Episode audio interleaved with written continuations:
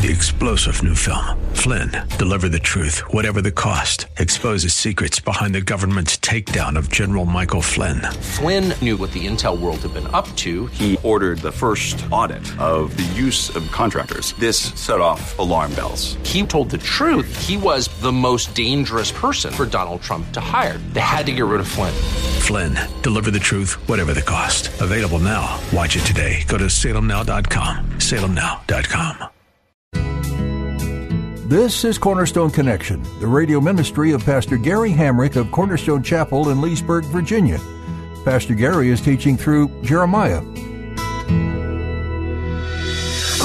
love is calling, listen, truth opens up your eyes. Mercy is waiting for you with every sunrise. It translates, For I am called by your name, O Lord God of hosts.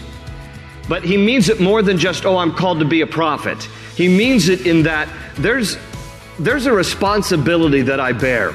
And it is this that I constantly am, am reflecting the Lord. Wherever I go, whatever I do, whatever I say, Lord, I bear your name. And he means this, I believe, literally and figuratively.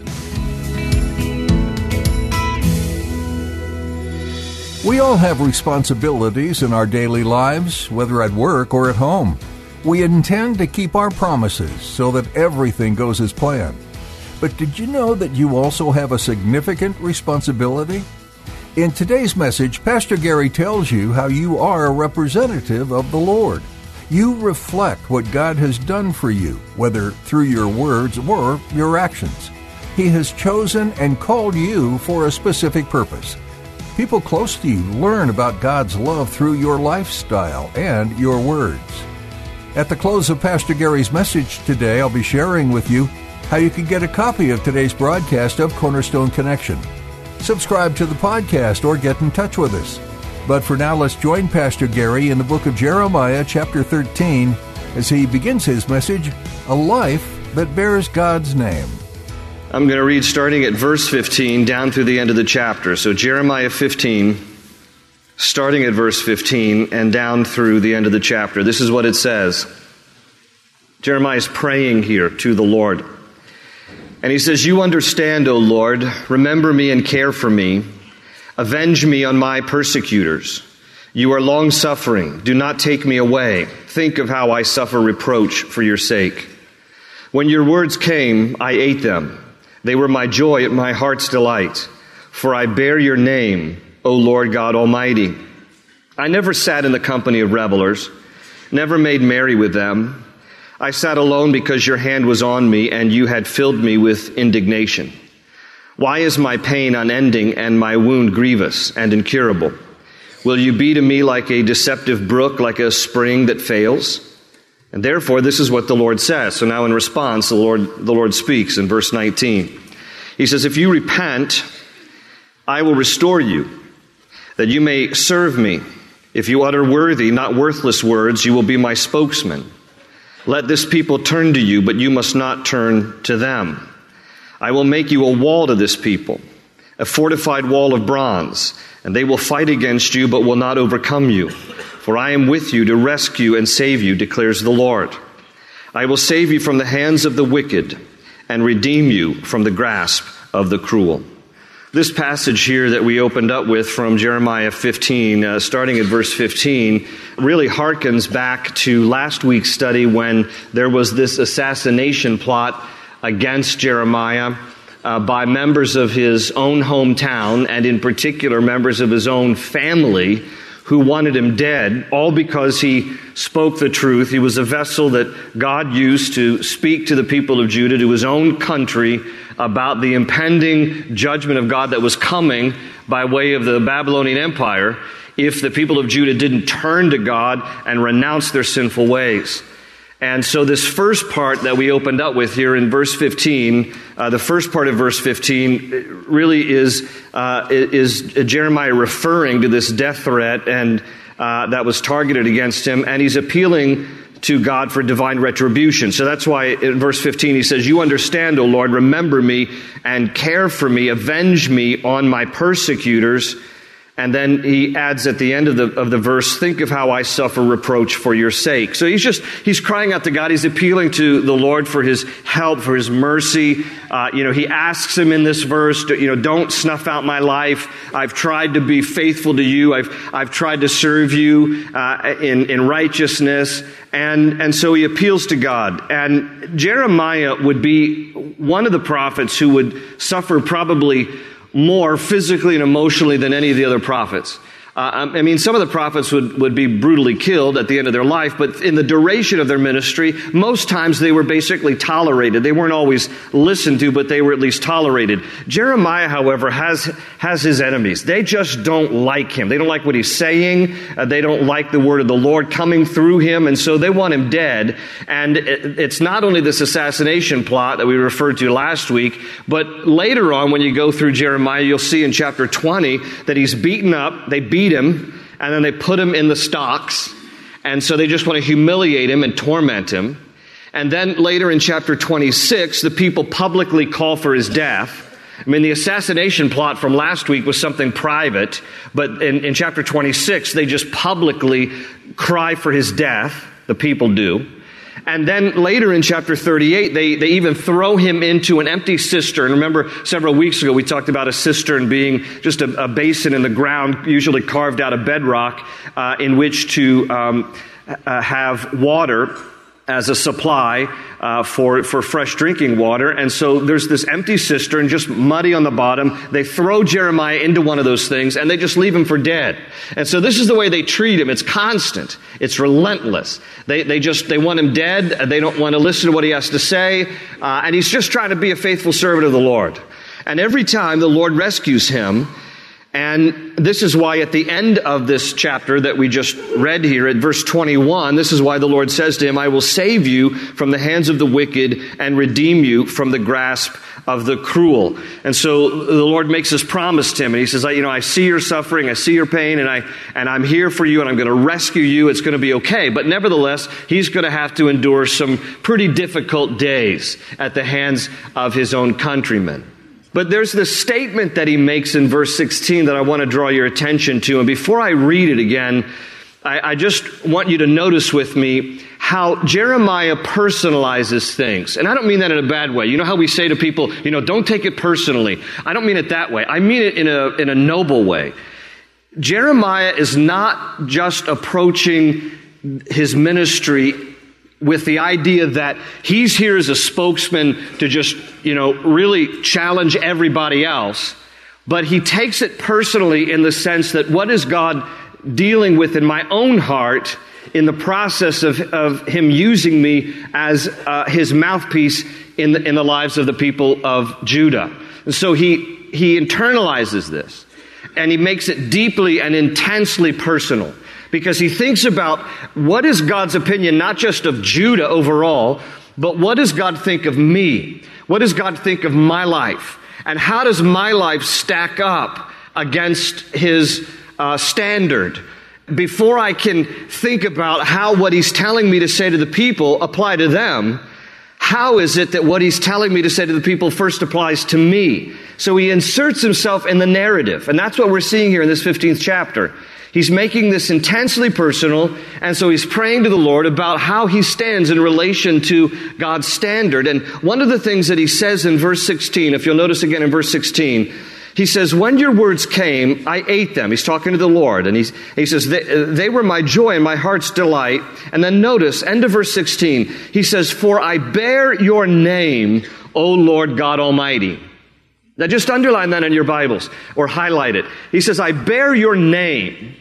O Lord God Almighty. If you have a New King James or an ESV, it translates, For I am called by your name, O Lord God of hosts. But he means it more than just, oh, I'm called to be a prophet. He means it in that there's, there's a responsibility that I bear. And it is this, that I constantly am, am reflecting the Lord. Wherever I go, whatever I do, whatever I say. Lord, I bear your name. And he means this, I believe, literally and figuratively. First, literally. His name in the Hebrew is not Jeremiah. I mean, that's an anglicized version of the Hebrew. There's no J letter in the Hebrew alphabet. His name in Hebrew is pronounced Yirmayahu. And Yirmayahu, scholars are, are, they debate about the actual definition for Yirmayahu. How does it translate in Hebrew? Some say it means God uh, throws, as in God's throwing down judgment on the people of Judah. Some say it means God exalts. Other scholars say it means God loosens. There's great debate about how to properly translate the root of the name Yirmayahu. But one thing that all Bible scholars are agreed on is the Yah part of Yirmayahu. And the Yah part is a reference to the proper name of God, which is Yahweh. So whether it's God throws, God exalts, God loosens, it's a debate. But the one undebatable aspect is that contained within the name of Jeremiah, Yirmayahu, is a reflection of God's name, Yah, Yahweh. So I think that he, one of the things he's saying here is literally, my given name has your name, Lord, within it, and in that sense, I bear your name. But in a deeper way, in a broader way, I think he means it figuratively. That Jeremiah is keenly aware that he represents God wherever he goes, with, with whomever he speaks, whatever he does. He is constantly aware that he is putting God on display. And so in that sense, he's, he personalizes this. And he, and he wants to make sure that he's bearing God's name properly. And he wants to make sure that he's reflecting the Lord well in his life.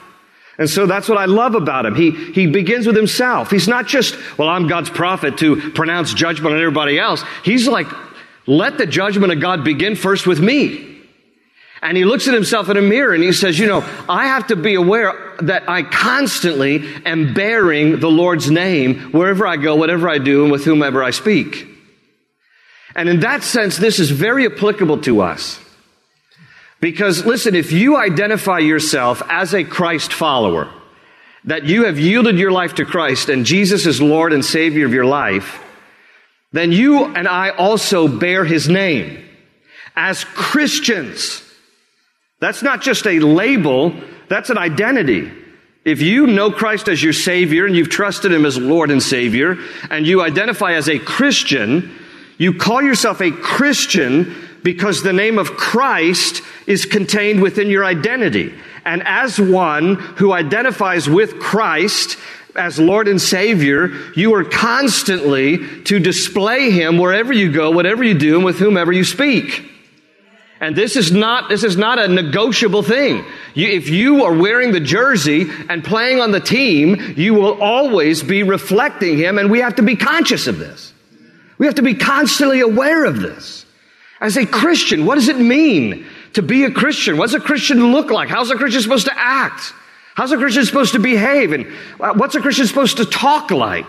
So that we can best, hopefully best, reflect Christ.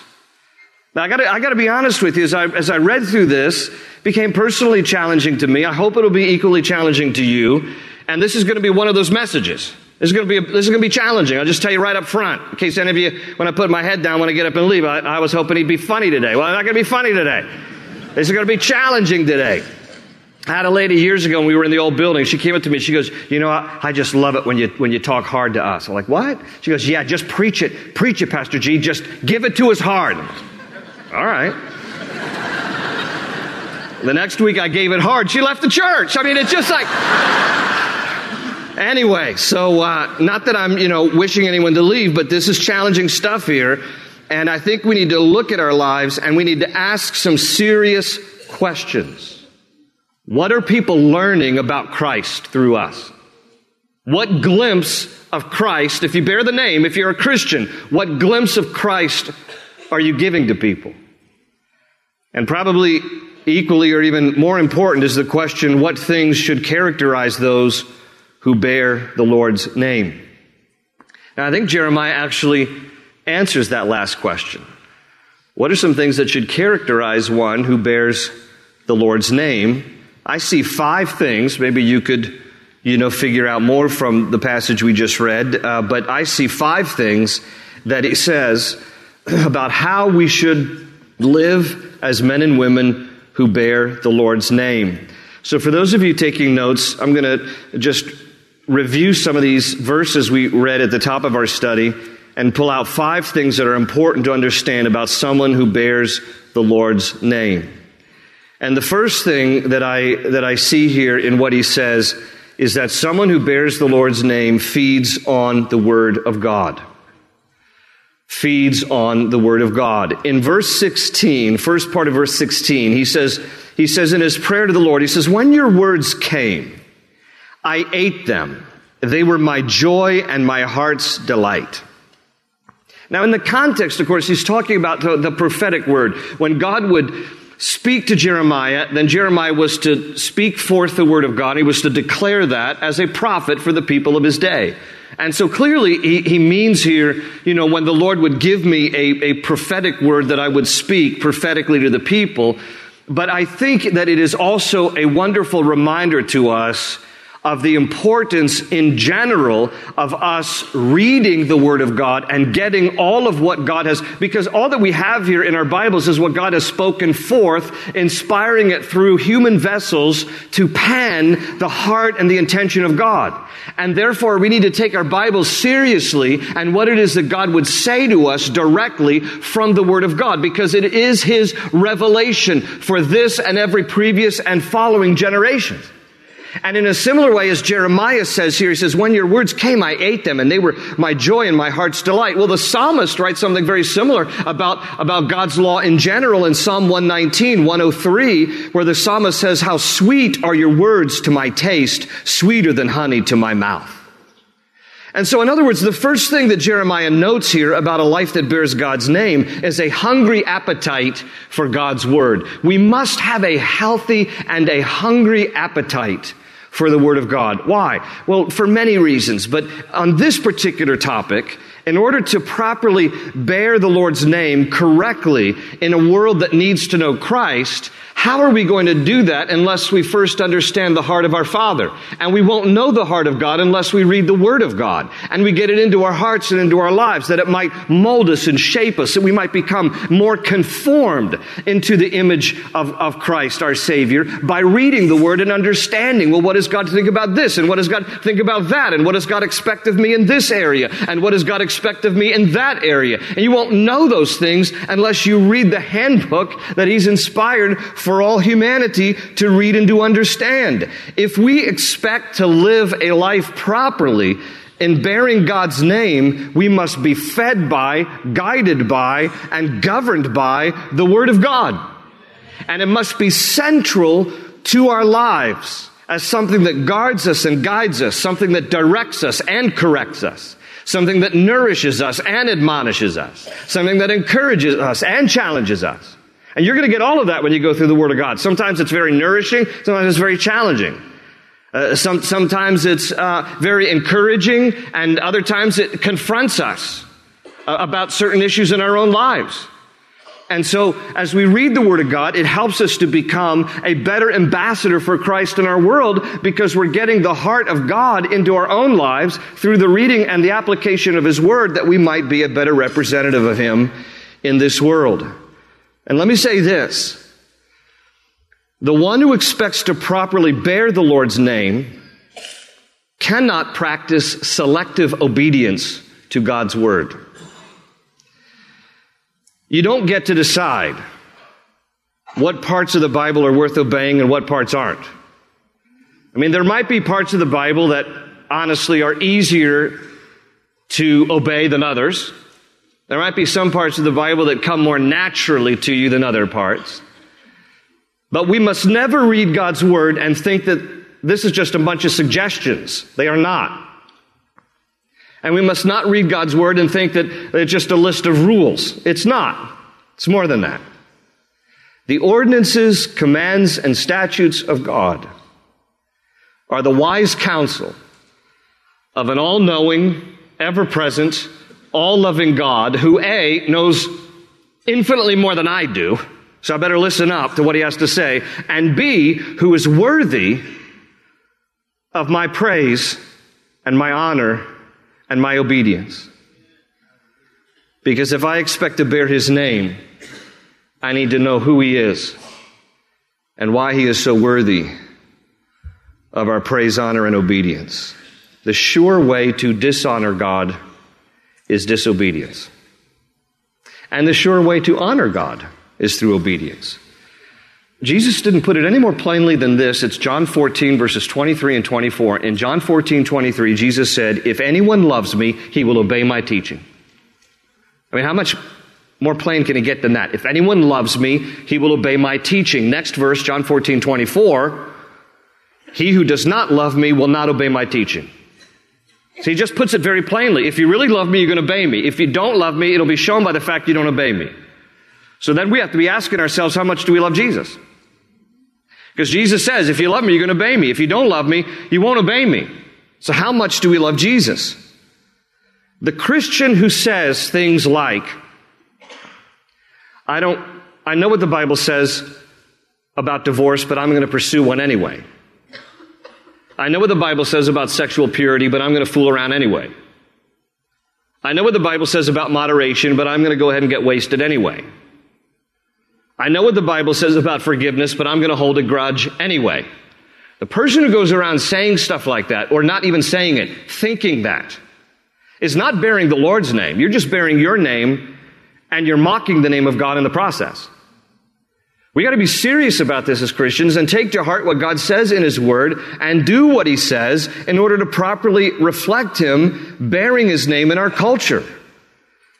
If we're going to properly represent Him, if we're going to properly represent Christ in our world, we have to know the scriptures, grow in the scriptures, and show the scriptures by the way we live. We have to know the scriptures, which Paul said to Timothy in 2 Timothy 3.15, are able to make you wise unto salvation through faith in Jesus Christ. We have to know the scriptures. That's where it begins. We have to know the scriptures because in knowing the scriptures, then we come to faith in Christ.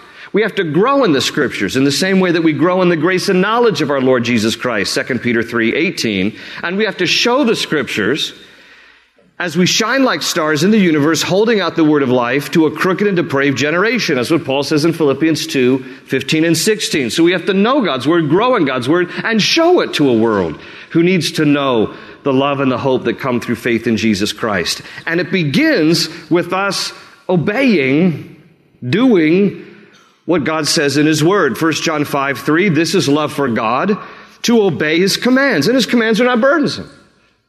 See, we have a choice. We could either approach the commands of God and think, man, this is like vinegar. I don't like this. Or we could approach the Word of God as Jeremiah did, and he, and he says, this is like honey. This is sweet. This is satisfying. This is nourishing. Oh, how I love your Word, Lord. I received it. I ate it. It was, it was like food for me, and it was sweet to the taste, and it was satisfying and, and delightful. I hope, I pray that as you approach the Word of God, you approach it that way. Lord, some of these things are more difficult for me to obey than other parts, but it's all good. And your word is delightful to my soul, and I feed on it. It is sweet to my mouth. Thank you, Lord, for your word. So we need to ask ourselves Does God's word have its rightful place in my life? The second important point about someone who bears the Lord's name is that we have to avoid bad company. Now, he says here in the first part of verse 17, I never sat in the company of revelers, never made merry with them. I never sat in the company of revelers, I never made merry with them. It's very similar to Psalm chapter 1, where it says, Blessed is the man who does not walk in the counsel of the wicked, or stand in the way of sinners, or sit in the seat of mockers. But his delight is in the law of the Lord, and on his law he meditates day and night.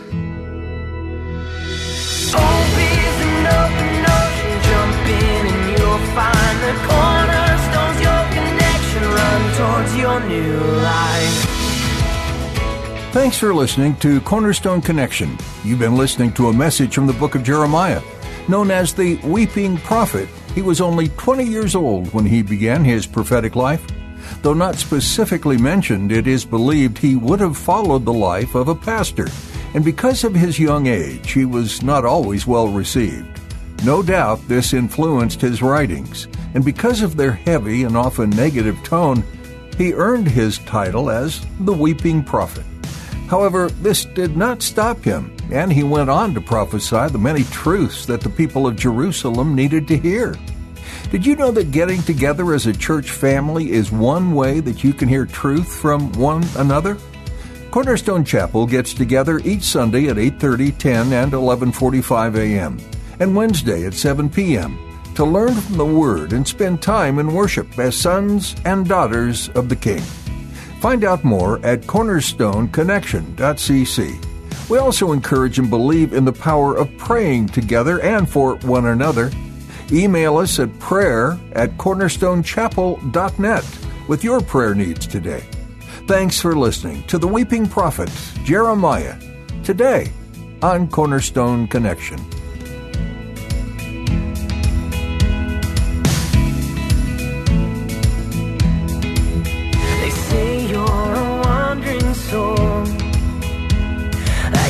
Got no place to go.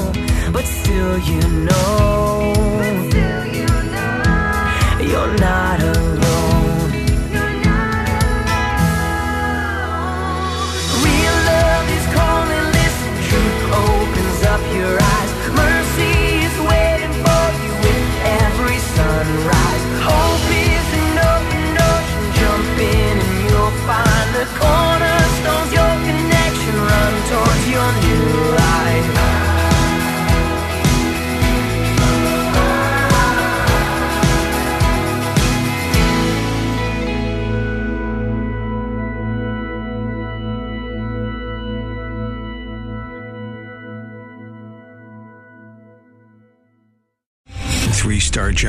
Michael J. Flynn, head of the Pentagon Intelligence Agency, knew all the government's dirty secrets. He was one of the most respected generals in the military. Flynn knew what the intel world had been up to. He understood its funding. He ordered the first audit of the use of contractors. This set off alarm bells. The explosive new documentary, Flynn, Deliver the Truth, Whatever the Cost, uncovers the facts behind this scandal. Flynn told the truth. He was the most dangerous person for Donald Trump to hire. I find out the worst enemy that I'm going to face in my life is right here in America. They took my assessment and they wanted me to change it. And I was like, I'm not changing it. They had to get rid of Flynn. With in depth interviews, archival footage, and never before seen personal records of the man behind the headlines. I just felt like I was drowning. Flynn, Deliver the Truth, Whatever the Cost. Available now. Watch it today. Go to salemnow.com. Salemnow.com.